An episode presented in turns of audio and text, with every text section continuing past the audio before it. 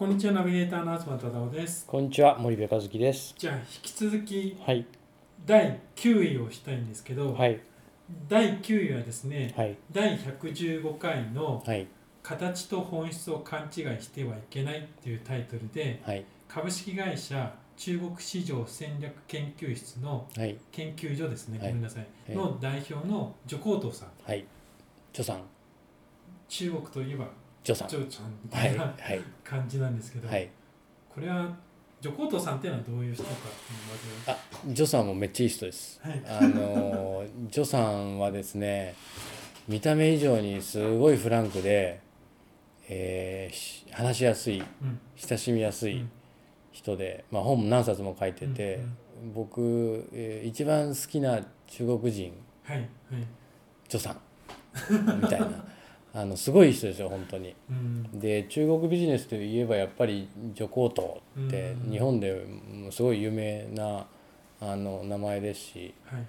あの、うん、いい人です。なるほど。でジョさんとはですね、まあ、まあ最近その中国、まあ、チャイナプラスワンとかっつってね中国と日本の関係が、まあ、今一つなんでこうはい。ASEAN シフトみたいな話がありますけど、はい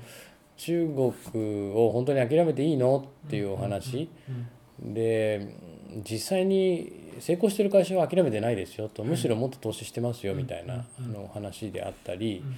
あとその日本の、えー、と企業にとってのその中国ビジネスをする上での一番重要なポイント。はい。でこんな話をおジョさんからしていただいて、うん。えっ、と、うん、すごくいいいい回になったそうですよね。ね。うん。もう反響も大きかったですよね。うん。113回114回115回116回とうん。あのジョさんも4回にうん。分けてうん。登場していただいてるんですけど、うん。113回目のタイトルなんかは、うん。一喜一憂ではなく、うん。長い目で中国市場を狙うみたいな、うんうん。まあ、まさに今森部さんがうん。言ったようなことをうんあの話していただいたんですけそどうね。結構この回はうん。4回とも非常に反響が大きかったうんので、うん。面白いと思うので、うん。ぜひリスナーの皆さんもはい。ぜひ聞いてみてください。はい。お願いしまあの第す9位は徐光東さんでした。はい。森部和樹のグローバルマーケティング。すべてはアジアで売るために。ポッドキャスト森部和樹のグローバルマーケティングすべてはアジアで売るためには過去10年間で1000社以上の海外展開の支援を行った森部和樹がグローバルマーケティングを分かりやすく解説します。グローバルマーケティングとは世界のニーズに応えて利益を上げること。アジアで売るためにはものづくりプラスグローバルマーケティングを武器とした戦略を持たなければなりません。日本には素晴らしい企業が多く存在します。その企業とともにアジア市場を目指したい。再びジャパンアズナンバーワンと呼ばれる時代を作りたい。森部一樹はそんな思いを持ちながらこの番組を皆様にお届けいたします。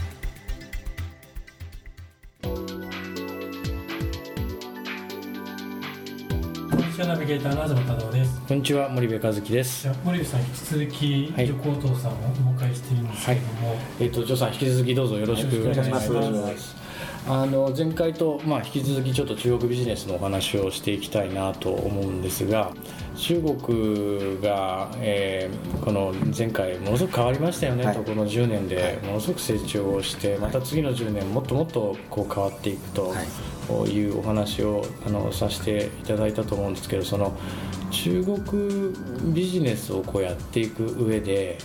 そのまあ、一般的に助さんがこう本なんかで書いてあるようなこともあれば、ええまあ、一般的に言われることもあるし、い。まあ、いろんな難しさっていうのがあると思うんですけど、はい。はいなんか日系企業もしくは日本人ここをこうか変えないとダメだよねっていうそのジョさんって中国人じゃないですか、うんうんけど日本にこれだけ精通していて、はい。これだけ流暢な日本語を喋って、はい。でなんかこう本音でえこれ日本人はどんだけ中国のこと詳しくなっても、うん。なんかなかなかわからない、えうんうん。中国人ならでは分かってるこの日本企業が変わんなきゃダメ日本人が変わんなきゃダメっていう、なんかそんなことってありますかね、よくねあの有名な大企業に行きますとそこに必ず社社税社訓みたいなことを書かれ,、書かれていますよね、うん。でどういうことかで言うと大体顧客第一、うん。顧客の立場に立って物事を考えろとかね、うん。そういう言葉を書かれていますよね、うん。でこれはどこの国にいても一緒なんです、うん。うん。でそれが私は講演でいつも言う,、んですが、形と本質をね、うん。これを本末転倒してはいけないと、うんうん。では本質というのがそういうことなのどこの国にいてもまず顧客第一、まずお客さんに満足してもらわないとうん。商売が成り立たないということなんですね、うん。形というのはそのそれが本質なんでその本質の上に形仕事の形を作るから、うん。であのただもともとこの、まあ、それが要はビジネスモデルなんですよ、うん。仕事の形というのはね、うん。ただもともとはこれが要は機能するのはあのするにはやっぱり本質お客さんの利益を追求してるから、だからうまくいったわけです、うん。です。ただそれがたまたま日本で成功した会社は日本の中でそれが作り上げたものなんで、うん。で日本のサラリーマンの多くは、あるいは中国ビジネスやってる日本人の多くはね、まあ、もしなんで失敗してるかって言われると、ん。一つはそこなんです。つまりうん。形をね本質だと勘違いしたんです。なるほどなるほど。特にあの会社の規模がそれなりに大きい会社はもともとこのビジネスモデルそのものがですね今に作り上げたばかりのものではなくてもっとあの数十年30年前に当時は日本語でと中高の祖っていうことがありますよね。あのそういった立派な経営者がいてその人が作り上げたもう日本の例えばあの商売のその商習慣を徹底的に覆された。まあユニクロもそうなんだけどね。えー立派なビジネスモデル作りました。でこれをですねそのまま中でやろうとするとうまくいかない、な要は皆さんの目が本社見てるから、うん。自分が将来また日本に引き上げちゃうのでね、本社はどう評価してくれる、で目が中国の人たち見てない、中国人に割れる商品を買ってもらうためにどうすればいい、はい。だからみんな勘違いしているね、例えばいややっぱり値段が高いからだから中国人には買ってもらえないだとかね。実はそうじゃなかったんです、うん値段の問題でもなかったし、うん、中国人を目にあのちゃんと見ていないと、でこれが典型的な例で言いますと本当にこうとてもとても簡単な誰でもすぐ気づくようなことなんですけどね、やっぱり日本人は真面目じゃないですか、で前回僕らが空気清浄機という話をしましたけど、今空気清浄機が中国で売れると、あのシャープもダイキンもパナソニックもね、まあ、プラスフィリップスもね売れてると、でところでやっぱり1位はフィリップスなんですよ、空気清浄機は僕はあの実はものが よくできてるというかね、これは間違いなく日本の日本企業のものだと思います、じゃあなんで中国ではフィリップスに負けてる日本じゃありえないですよね。そうそうそうねそう。同じようにけそうですね。えあのスマホなんでね。で空気清浄機のね広告チラシをね持ってきて見たらすぐ一発で分かります、フィリップスの空気清浄機ってとても簡単なんです集合のあのプロモーションの仕方、子供が出てくる、親子3人でね中国は一人っ子だから、でその子供がものすごい大事に、お母さんお父さんが大事にしてると、でそこにその写真にプラスこの空気清浄機。うん。なるほど。余計な機動性の説明とか何もない。ないですよね。キャッチフレーズでねあんたの子供を大事にすると。はい。でこれが中国の社会事情が分かれば中国がみんな新築マンションに移り住もうとしていてね。で新築マンションで内装の、あまあ、中国は全部スケルトンではい。内装していない自分でやりますよね。あの内装で結構ねあの悪い材料を建材を使われていてあの子供で小児喘息を起こしてると。これもあれできたみたいですねでだから空気清浄機っていうのは本当に自分の子供に生まれたら、まず空気清浄機を変え変えるとね、もうこういうもうある種脅迫観念みたいなものなんだけど、もうそれがズバリもうそれで訴求してるんですよ、でも日日系の空気清浄機なんか見てると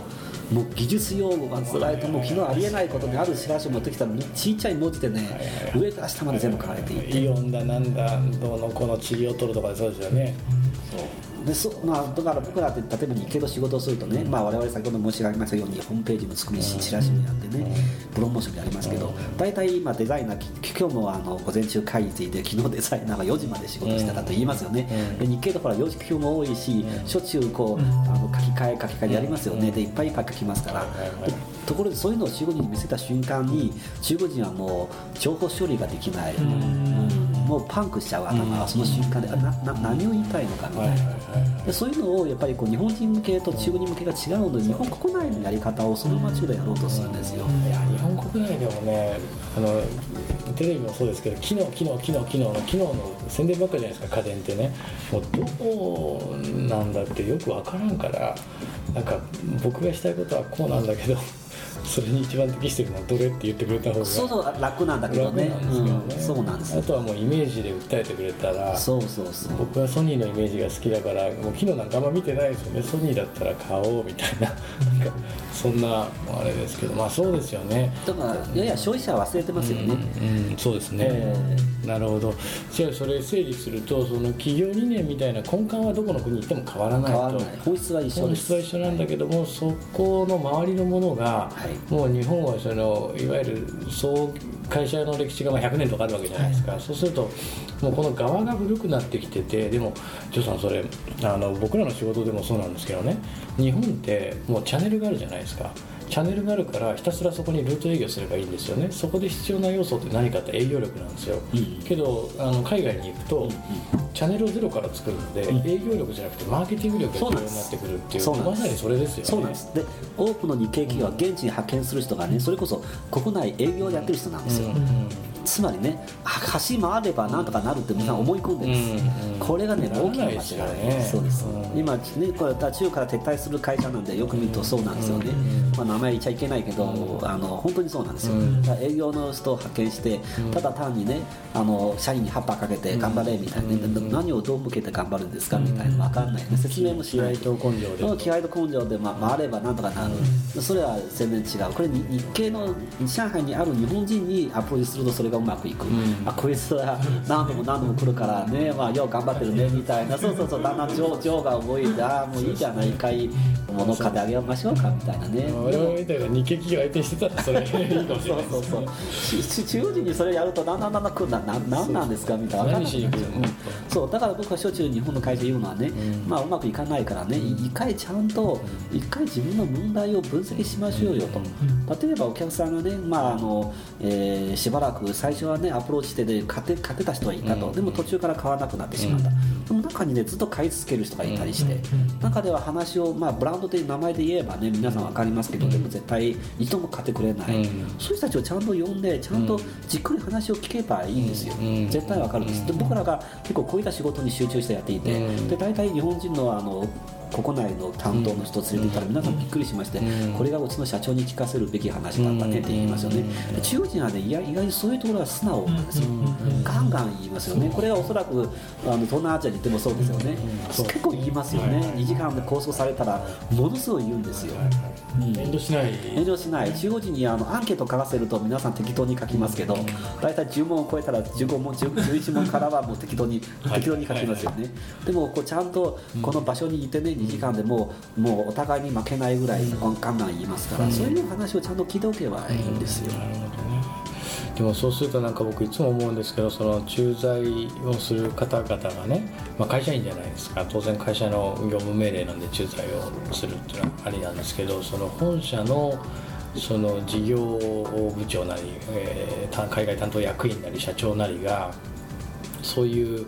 あのその違いをこう分かっていないと、その駐在員の立場からね、それをこう変えていくっていうのって難しい。なかなか難しいじゃないですか。だからユニクロみたいに柳さんみたいにね、うん。次は中国市場中国マーケット、何が何でも中国ではこれぐらいの売り上げを作りますと、うん。そのために何をどうすれば考えます、うん。人材をどうすればいいかを考えますね、うん。うん。それぐらいのあの要は気合がないとまあとりあえず毎年のこの株主総会では今年は中国やりますと言いながら、うん実は本腰を入れていない会社が多いので、うん、ね。やっぱ日本でうまくいってるから日本のやり方をそのままやってればうん。なんとかなると思う会社が多いんですよね。でそれがねか結構間違ってる、上場企業でも株主総会の IR の発表資料を見てるとこういろんな目標数値とかこうやりますああやりますって書いてあるんですけどこんなのもうその専門家から見たら絶対できるわけないと。こんな目標数値をこの期間で達成してる前例がもうないもんと。はい。でそれをやる、まあ、大枠の戦略みたいなもやっとしたものが書かれてるんですけどやっぱこれ絵に描いた街だなっていうのはたくさんあるし、でもその駐在員は一生懸命現地で仕事をしてるわけじゃないですかだからよく思うのが我々みたいなその支援をする立場の人間が本社のしかるべきその権限者のその思考をこう変えていく、なんかこう東京が一番グローバル化していかないとなんか中国が変わっていかないっていう。そうですね。だからぼ僕はよく言う言葉の一つはね、まあ、日本人が謙虚になれって言いますよね、つまり分かんないことは分かんないと認めちゃうと、まああの今、まあ、中国でマンションを作って10人売ろうとする会社がありますよね、もう日本では本当に立派な大企業なんだけど、でも作ったら売れないと。でまあ、僕らがそこで調査頼まれていませんけどね、よくいろんな会社から、あのこういうのをどうすればいいかといろいろんなところから聞かれるんですよ、あのあるいは家電の量販店を作ってでもうまくいかないと、いろいろ同じいろんな会社から聞かれるどうすればいいかと、で実は調べてみたら全部で訳があるんですよ、例えばマンションは北の方で作ったね上海とは違うね、北の方で作ったと。で中国のマンションは基本にスケルトンですよね、で日本のマンションはこういった内装済みのマンションね、うん、やっぱり日本のやり方でやろうと、日本人の強みを出そうとするスケルトンなんて作ってさ、中国の会社とね同じように勝勝負する日本の方が作った方が全然、日本のこの強みが出てこない、だから最初から内装済みのマンションを作ろうと、それはそれでいいんだけどね、であのいろんな僕は自分の幼なじみ友達がやっぱり北の方にもいっぱいいるので、皆さんにそのマンションの間取り見せたり話をしていたり、いたら皆さん買わないと言いますよね、私の友達からもそう言われました、でなんでですかと言ったら、親が来たら泊まる場所がないって、日本のマンションで皆さん思い出してください、まあね、親が一緒に来て一緒に住むことってないよね。ね。うん、これ上海もないよね、上上海も日本日本人管になってしまってるからだいぶ、でも北の人はねあの親がね要はそもそも頭金がね親が相当相当支援してくれてますので今度子供が生まれてくると一緒に来るし親のお住まいまでぐらい考えておかないとか少なくともベッドルームは2つぐらいなんですよ、これこの間取りが完全に日本と違うのでそれはかなりクリティカルですね。それそうです。立て直しがもう効かないですそうですよ、同じように家電量販店でね、うん。まあ、ベストバイなんて中から撤退したんだよ、アメリカのね、まあ、中国の会社がよほど強いと、今、ほとんど中国の家電量販店は全部ネットに切り替えてますよね、でもう去年の11月11日、うん。もうこの日はもうあの中国最大の通販もね、アリババさん、はい。あれが6000億円。最上うん、手あのーそう一日で、はい。あの新宿の伊勢丹の2年分、はい。楽天の半年分、はい。一日で売り上げちゃう。んですよね。でその日に中国のあの家電量販店のサイトに行きましたらみんなやってるんですよ、みんなその日に囲い込むだけ囲い込んで、今月ね6月18日、あの GD.com で中国であの今家電通販の、家電のネット通販ですよ。これがなあのナスダックで上場して、上場した後にまた時価総額が2倍ぐらいついちゃったんですよ。すごい元気なんですよね。でこの会社が6月18日が誕生日要は設立記念日なんでイベントやろうと、ん。そしたら他の会社みんなそれに負けちゃいけないと、んみんなやり始めましてね、アリババさんでねあの要はあの彼らが T モールっていう B2C やってます、今その例のその GAD.com と競合し,、はいはいしてますよね、で1日でね、100万台携帯電話、1日に100万台ですよ携帯電話を。でそういうのってさそのみんながそこに行っちゃうんじゃないですか、うん。でそういう日にねに日経さんがやってる家電量販店なんてねページ開いてね、うん。何もやってないの、うんもったいないうん、これはもうありえない。この日には皆さんそこにドカーンと流れていきますから、うん。それやらないとダメなんで,、でそういうことなんですよ、うんそうですよね。だからそういうその情報のセンサーというか感度。ないと、ううんんそうだからそれが例えばマンションを建てたらじゃあ今更取り壊して間取り替えなんてないできないから、だから最初はもう少し謙虚に、あのちゃんとね、あのちょちゃんとこう中国人の声をちゃんと聞いて、で実際に日本の良さを生かしながらでも現地の人にしてみればこういう間取りが欲しい。でも日本の良さもプラスアルファしてだから皆さん買ってくれるね。うん、家電量販の場合は皆さんネットでこの日がやってるんで僕らがじゃあ何をどうすればいいか、それこれは対策を考えたりとかね、あのもう街に出て一番一等地を取ってるのにそこを行き来する人に聞いたら、お店はここになんかなんかなんか名前がついてるのがあるけど、なんか何をやってる会社がわからないと言われてるんですよ。やっぱり日本のあの海外担当役員とか事業部長とかだったら頑固な方は本当にあの頑固ですから今まで俺はこれでやってきたんだとこの会社はこれで成功してきてるから、もうこれでやるよ森部君っていう方ね結構いらっしゃって。だから先ほどの話に戻るけどね、僕は本質と形なんですよ、もう一回本質とは何ですかと、うん。本質というのはお客さんに満足してもらわなきゃいけないので、自分の形を押し付けちゃダメなんですよ、うんそれはもういくらもうお客さんが逃げちゃうからね、うん、日本で成功したのは日本で日本で絶対その商売の本質を掴んでいてお客さんに満足してもらえてるから、うん。でそれを中国でやるときにはあのそのまんまでやっちゃうんじゃなくて、中国人の人たちがもう一回今度、要は、あの喜んでもらうために、じゃあどうすればいいかと、うん。うん。そこはね謙虚にならない限りはダメなんですよ。自分の方がこんなこういう加工がかっこいいからだからこれでこのまま、お前もこういうファッションにしてくれって、それは押し付けになっちゃう。多いですよね。でもそういう日本の会社っていうのはねもちろんそれは日本の技術はいいと思いますよ、う同じマンションでもどうやらね僕が聞いた話でやっぱり周そのあの温度をこう確熱するようなあの、うん。あのうん。夏は、あのクーラーの冷房を逃げさせない、あの冬もねあの暖かいと、うん。その辺は日本の技術がいいのでね、ただ目に見えない部分なんでね、うん。うん。それをどう表現するかっていうね、うん。またそのさっきの国セジョンもそうだけど、そうそうそう中国人にすぐね、パッと見てああそういうことなんだというね。それが重要なんですよこれがまああのもうあの、はい森部さんはプロだから業界用語って、要はその消費者インサイドねそうでそこは日本と違うんだから。ダイソンなんかまさにそうじゃないですか。掃除機なんて日本のお家芸なのになんか吸い取るっていうイメージでねあれだけ爆発的に9万円の掃除機売りまくっちゃうあの会社ってのはまたすごいすごいですもんね実際日本国内でもそうですよ。要は関西の人から言われると関関東と関西全然違う。関東で大成功する会社はね、うん。関西では実はダメだったらしいんですよはいはいねだから日本国内でさえそうなんだから、うん。まあそうですよね、消費者インサイトをしっかり見て本質を理解するっていうことですね。はい。わ、かりました。ジョーさんちょっと今日も時間が来てしまいましたので、はい。また。次回よろしくお願いいたします、本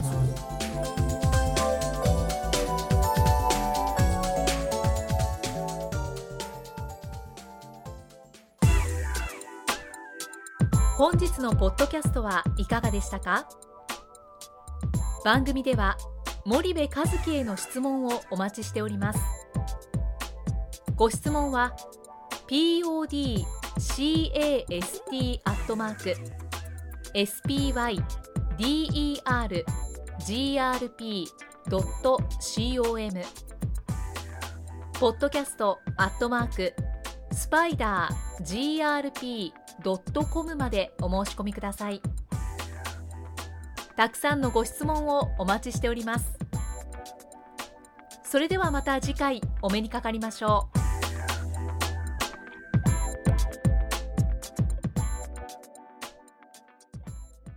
森部和樹のグローバルマーケティング。この番組はスパイダーグループの提供によりお送りしました。